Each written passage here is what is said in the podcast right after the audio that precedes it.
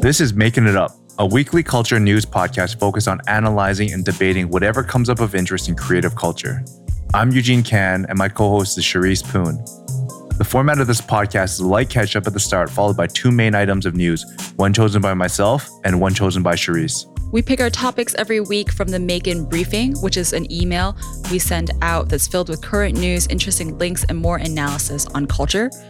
On Making It Up, we talk through the two things that we're most interested in and then try to come to some kind of conclusion, whether it's on the state of culture, media, tech, food, anything in our modern times. If you like this podcast and would like to do something to support us, the one thing that really helps is to share your favorite episode with a friend. How's it going, Charis? It's good. It's going good. Nice. And you have a guest? I do have a guest next to me who will not be joining us on this podcast, but Joan Wong from Observations Abroad on Make-In and who I've mentioned before is with me in London right now. And your good friend, your homie. Yes, my homie. I can hear in the background though. Yeah, I mean, she's going out for coffee in a bit and then I'll talk shit about her then. So just gonna wait. How was your week? It's been interesting in terms of the masters picking up. Define picking up. It is increased workload. But I think more than that, more than increased workload, it's more like the attitude of the tutors and my classmates since coming back has been really like, okay, let's get down to business. Like term one was kind of adjusting, getting used to each other and the school and the program. And now that we're back, it's really like, you have to bring your, best concepts and be prepared to like think critically about things in a good way. As in you were bored in semester one. No, I wasn't bored in semester one. That sounds terrible. It was just not as much work, I think. And now it's good. How's your week been? It's been good. Several Making It Up episodes ago, we were talking about basically going through your to-do list for the sake of checking it off, but at what expense and like, are you actually being productive, et cetera? Yeah. Even the last few days, I've just been trying to think like, what am I not doing and what I can do better? And I think that it just comes down to blocking off time and having a more tangible constraint. Even though time is a human construct, it's more like, hey, you know what? If you think something's going to take that long, put it within this block and see how much you can do versus just letting it sort of be this long stream of to-do tasks to tackle. Yeah. That's a little bit of alliteration for you. Question. Yeah. So this is a debate that we had in the office this morning when I first came in. And the reason why... And now you're pulling in outside opinion. I see. So I got served this Instagram ad that was pretty random. It was an ad of Hiroshi Fujiwara, who was outside a restaurant. And this happens quite often at like kind of nicer Japanese restaurants where you'll take a pic with the chef outside of the restaurant. But this restaurant had taken that photo, which was like something shot on an iPhone or whatever, or like a mobile phone, and then created an ad out of it and basically said, it was like a testimonial. It was like, oh, Hiroshi Fujiwara. And for those unfamiliar, he's considered by, I guess, many to be the godfather of Japanese streetwear. But it was just interesting because at what point do you utilize someone who's not known for something as a vehicle for promotion? So for example, if you saw an actor at a restaurant and you saw a photo of them, would that lend credibility to the place? And you know exactly what I'm talking about. Okay, I'm looking at it right now. It says, Hiroshi Fujiwara came to Tempura Araki. He said, quote, very delicious. I like your product and creativity, end quote. We were very moved by his words. Hashtag Hokkaido, hashtag Sapporo, hashtag Tempura, Michelin star, Hiroshi Fujiwara, Fragment Design. Yes. Okay. I think in terms of advertising, what you have to be careful of is not misleading people, at least in this particular case, into thinking that there's some kind of greater connection than there is. Because like at a glance, I might think that Hiroshi Fujiwara has like a stake in this company or is a co-founder. I'm actually not even thinking it from those terms. I'm thinking it more so, is it credible to utilize someone who's not known for a particular thing and just utilizing them for their celebrity nature? Are you saying, is it credible for a brand to do that? Or do you think it's credible for a consumer receiving that? Is your question, do sides. I as a consumer feel convinced by this kind of advertising? And at what point do I not feel convinced? Or is your question, as a brand, is it ethical? From the brand perspective, it's kind of a toss-up. It's like, I think the ultimate thing I'm trying to get at is that John Mayer has sufficiently proven himself as someone that's credible when it comes to fashion and watches, for example, even though he's a musician. Okay, just the thing is that I don't think consumers really think about whether a spokesperson has credibility or not. But isn't that an issue though? I think that's the big thing I was sort of trying to get at was like, isn't it an issue if we're so easily influenced by someone that has no validity in speaking about a certain topic? I mean, obviously I'm asking a lot from consumers. Trust extends beyond fields of expertise, right? Like, does it though? Like, if I wasn't someone who knew you well and you made a movie recommendation, I might think, oh, Eugene Kahn, quote, streetwear king from the 100s. Whoa. Knows a lot about culture and therefore knows what movies are good. However, anyone who knows Eugene personally knows that he hasn't watched a movie in like 10 years. Yeah, do you see what I mean? Valid. Is that like... No, but that's a little bit more adjacent, right? But that's what I mean by like trust is extended to encompass other areas. Well, it's more like me being like, I don't understand how someone could be convinced that someone who doesn't operate in a certain space can be a worthy sort of... it's less whether Hiroshi knows his food or not. It's more the premise behind celebrity endorsements and testimonials in things outside of what they're known for.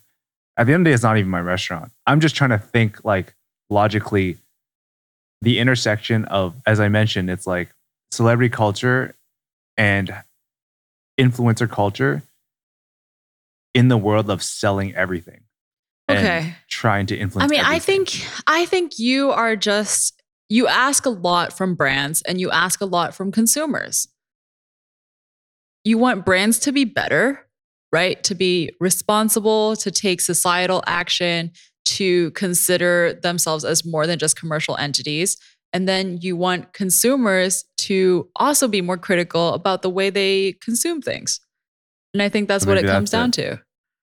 Okay. Is that you think that we are being lazy, like the rest of society. When I say we, like most people are lazy. That's why I said it's a shortcut. Because we're lazy, we use signifiers like Fujiwara, like Kim Kardashian, like Kanye West to tell us what to like and what to look at.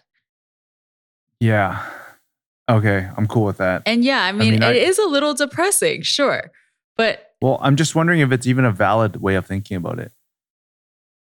I think the alternative is just too much mental load. If you as a consumer consign, I'm just going to hand over my feelings about restaurants to influencers and celebrities, then I take this load off of my brain where I have to decide what restaurants are good for myself. Yeah. And at least for restaurants, I think that's like, okay. Yeah. It's not that significant in your life choices. I do think a problem is like when you then relegate what are celebrities saying about vaccinating my children or about, how to vote at the polls. That's a problem. Yeah. So should we talk about what stories we published this week? Sure. We had part 4 of the Making Classroom Audio Stories Go Up, which is about production.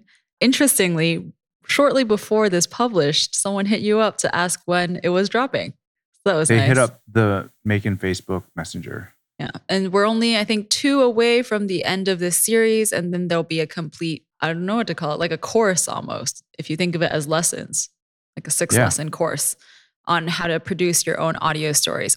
We also published a video recap of Unexpected Connections. That was a really dope quote from John Jay.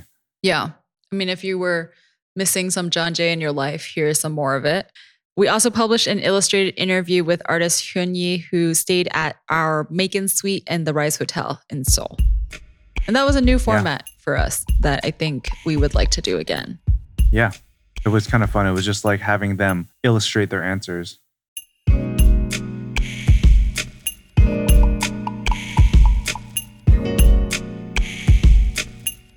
My topic this week is Toph Tucker and Jasmine Lee discuss why restaurant websites are good and we're all going to miss them. And this was part of an interview that was seen on Arena's blog. For those unfamiliar, Arena is this modern social media platform. And I say modern because it doesn't follow the traditional route of using advertisements. It's very much about privacy. But the topic itself focuses on the homogenization of restaurant website design. It starts off with a tweet by Toph that says, "Restaurant websites are good. They're among the last bastions of personality on the web, and you're all going to miss them." So this tweet, I think, was inspired by a pre-meeting sort of research session. That is so weird. I don't know why I said that, because it's basically him just Googling what restaurant he's about to go to, which was the Astro Restaurant in Midtown Manhattan. And to his, I guess, pleasant surprise, this website was super archaic looking, like very much generationally dated. Yeah. But on top of that, it was also being updated regularly. So it was also providing new information. So somebody was going through some sort of system. And I say system more so on the basis of they were using the tools of this website's generation to update it. So whether it was FTP or just like modifying an HTML file, that's what they were doing. So in this interview, Toph and Jennifer, they discuss what role restaurant websites play and how it's changed because of WordPress or Squarespace. So you've pulled up Astro Restaurant, right? Established 1980. Yeah. So you can tell it's like, it's a clusterfuck. It's like... Well, I mean, you can figure it out. Like, it's very clear. It says home, menu, hours, about us, gallery, contact us. But yeah, it's neon green. There's some blue.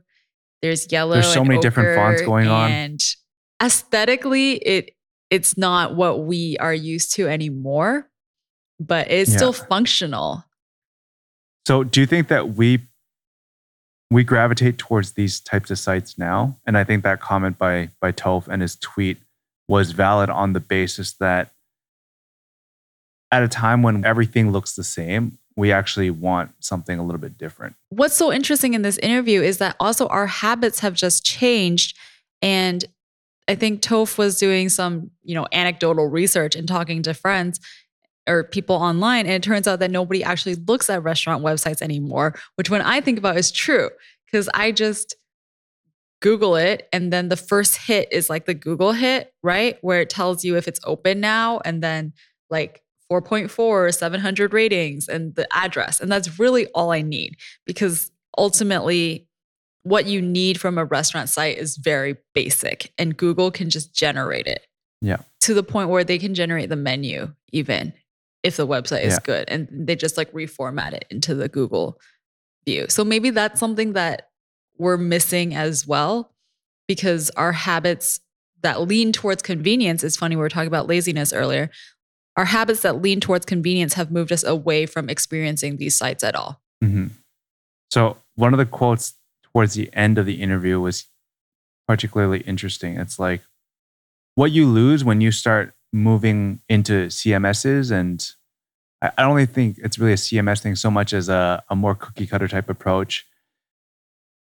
One of the quotes is, if there's a story you want to tell or a vibe you want to convey or an aesthetic or some news or a new development or a new menu or something, any of that can be conveyed within a content container on Facebook, Instagram, WordPress, Squarespace, or another modern tool. So basically arguing that, hey, you know what? The very simple sort of serving of information is there. Yeah. But when you do that, you forfeit a whole layer of choice in terms of how things relate to each other. Everything doesn't just have to be a bunch of pages that have some number of tags. Maybe the menu items could be something other than just elements in a list. Like maybe they have a relationship to each other, or maybe they're changing over time and you want to capture that. Or maybe they have people attach them, or there is someone special who prepared the dish, or there's a process by which it's prepared, or maybe there's a seasonality or periodicity to it. So it just goes on and says that. I know, I was drawn to the same section because he just lists a bunch of ways that restaurants can be special, that every restaurant has something special about it. And if you are at a restaurant and you are the person in charge of the website, it's thinking about those things and how to present that, and not just covering the basics of like opening hours and menu. Yeah.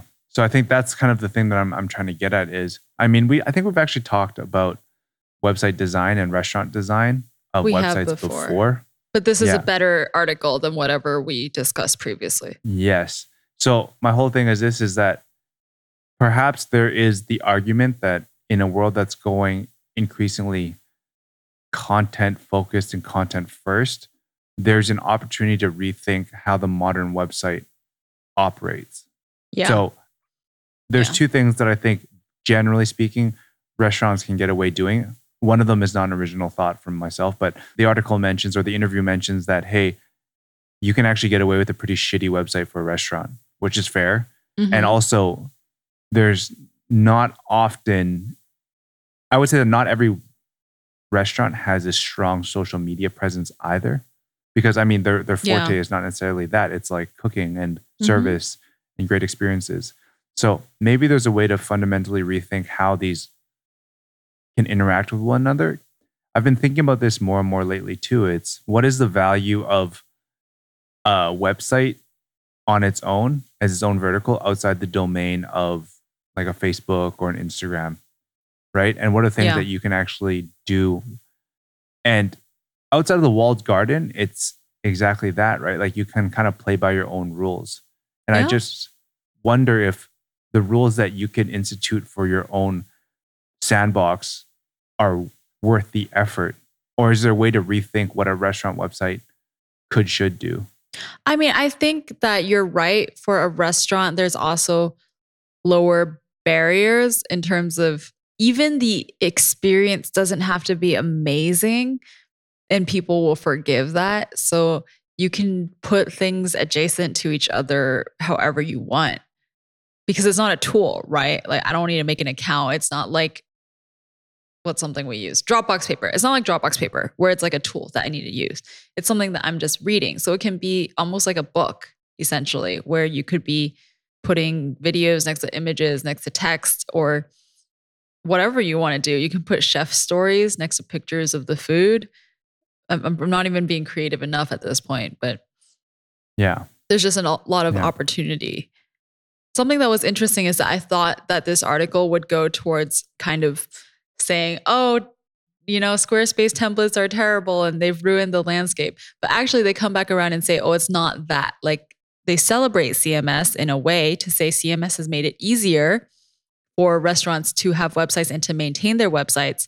The reality is that restaurants probably don't have a dedicated content manager, right? Or a dedicated website person. So you have to make it easy for them to update in order to make them want to update. Yeah. And if it's easy, then there's a greater chance that they might do something fun or interesting and different.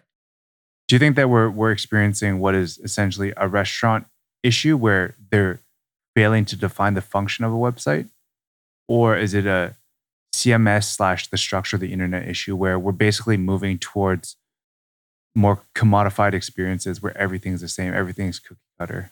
Well, does that make sense? I mean, we're almost moving to a point where the restaurants don't really have the website so that, and they mentioned this too, they don't have the website so that people will visit the website. They have the website so that Google can crawl their website and then put it on the page and then get the information from the website to generate results. Right. So I guess we're moving to a point where either you can just enter your information somewhere. Right now it's just through websites so that Google can see it, but you enter your information somewhere so that search engines can see it. Or you have to go the whole way to make like an argument for why your website needs to exist that's not related to the basics. I guess consistently you see a lot of contradictions as to like, what do you want? Do you want optimization and ease of use, or do you want personality, right? Because I think that, I don't know, would you say they're incompatible? Because to be optimal and to be razor focused on something prevents you from having some of the missteps that suggest personality. I don't say they're incompatible, but that's hard. It's more of a philosophical question, if anything. There really isn't an answer, right? Because I think so far, like the way my brain works, at least for websites and for restaurant websites, ease of use should come first still, despite everything we've said. Like you should still be able to see opening hours and the menu and the address. And so if you cannot do that, like if you cannot cover those points, then it's already failing. No matter how much personality you have, you can't make up for that. Yeah. But if you can do ease of use and then add personality, I don't know. You know, at the end of the day, restaurants also serve different functions. Like not every restaurant is trying to redefine food. Yeah. Right? And not every restaurant has personality. I mean, something they say as well is that you have to have a reason for updating your website. Like if you're a restaurant that doesn't have a seasonal menu that is the same since it opened and is going to be the same forever, then there's not really a point of having a web presence for you other than to tell people where you are and that you're not closed down. But if you are a restaurant that has events or changes the menu or guest chefs or whatever, then that's like an opportunity to highlight those things. Like not all restaurants are the same. So overall, what did you take away from this article? One of the reasons why I picked this is that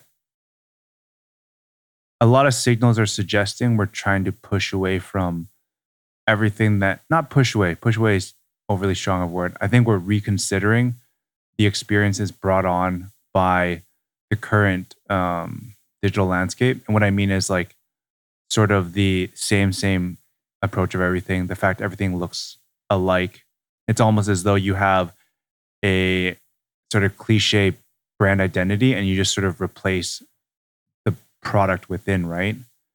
And what I took away was, hey, there seemed to be a growing number of people that want things that are imperfect, that are unique, and also showcase that.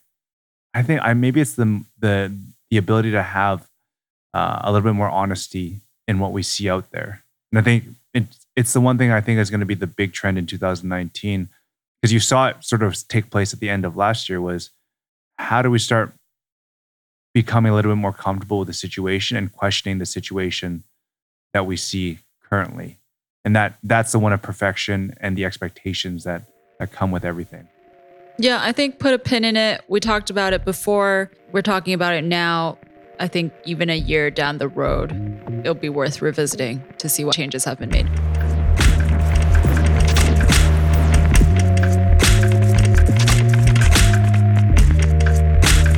So, my topic for the day is billionaires start to lose their luster. Today's subject stems from an article we shared in the briefing from Axios. It's roughly about the World Economic Forum that took place in Davos, Switzerland last week. Some things that happened there is that the forum chief, Klaus Schwab, said that dramatic changes have to be made to the very system that made them wealthy. As in, what worked for us needs to be changed so that it can't keep happening, which is a significant change because they hadn't really talked about that in the past. And in fact, they had previously been really defending the system in which they got wealthy. One quote from this Axios article that I actually love is, "Turkeys don't generally vote for Thanksgiving." And in Davos, billionaires like Michael Dell laughed at the idea that they should pay significantly higher taxes. So just saying that, like, it's funny to think of billionaires kind of advocating for their own death, like as in billionaires shouldn't exist anymore. The article goes on to say, you know, a lot of political and economic figures have suggested we need to examine the wealthy more closely and also start taking action. Senator Elizabeth Warren suggested implementing a 3% wealth tax. Alexandria Ocasio-Cortez said that a system that allows billionaires to exist and keep existing is immoral. The main reason I picked this is also Joan related. This is a podcast all about Joan now. Because before you sent me the subjects, before you sent me the list of links that you were interested in, we had a conversation about the podcast, How I Built This. We're talking about it, and she mentioned this episode she'd listened to. It came out recently with Andy Dunn of Bonobos. And he says about wealth that he's lucky to have any of it. And he said the difference between 20 million and 40 million on a personal level is not significant for an individual's state of life. And he says that it really should just go to four things: family and loved ones who were a part of getting you to where you were, investing in other entrepreneurs and companies, political contributions, and being philanthropic. And he says that optimizing for greater wealth as an existing millionaire is warped. And I just found it really coincidental that I'd had that conversation before you sent those links. I guess it's just proof that this is in our cultural sort of conversation right now. Yeah. Of those four things you mentioned, I think they're all very, very valid. I think it depends also, like,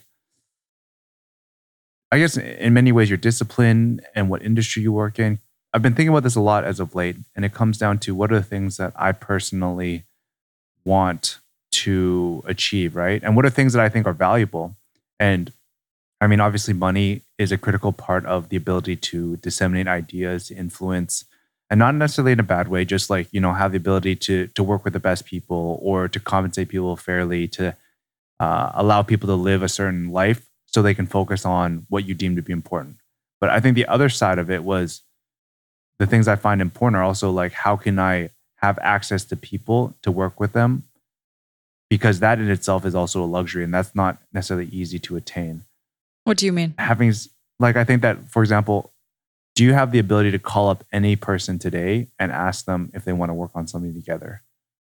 I think that's like something that creators generally would love to have in terms of access. Like, hey, you know what? I want to work on something with someone that I really respect. Can I make that happen? Okay. So you don't mean having financial assets. I think financial is important, but to Andy from Bonobos, I think whatever he said in that podcast seems fairly accurate from what I think would be a right way of looking at it, right? Because at the end of the day, like, they've even done this is like the most referenced sort of scientific study, but everyone is generally, you know, peak happiness around $70,000 US a year. And that's obviously probably living in the US. Anything after that is inconsequential in terms of like significantly moving the needle, right? Essentially inconsequential.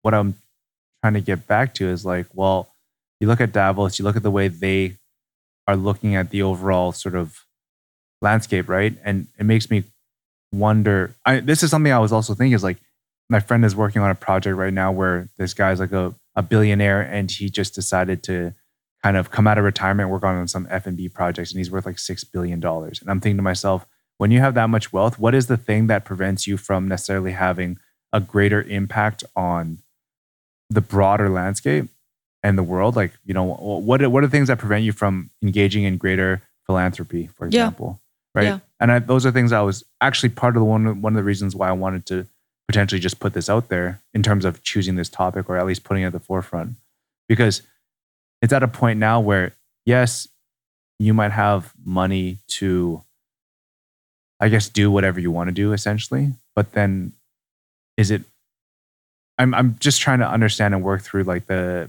belief system of someone. I think it requires a little bit of explanation still. So the World Economic Forum, which was founded in 1971 as a not-for-profit organization, brings together annually some 2,500 business leaders, international political leaders, economists, some celebrities and journalists, but they're not the main point, right? The premise is that rich people might have good ideas about how to help the world.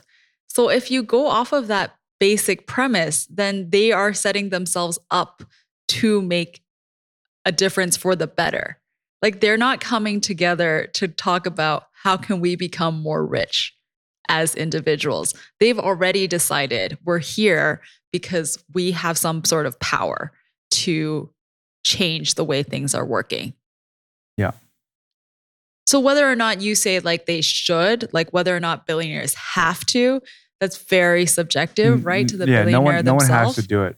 But I'm just the people curious. At that World Economic Forum, they have decided, right? Like, that's their goal in coming together. So if they came together and the outcome was just like, how can we be more rich? Then they've like failed at their own goal that they set. Yeah.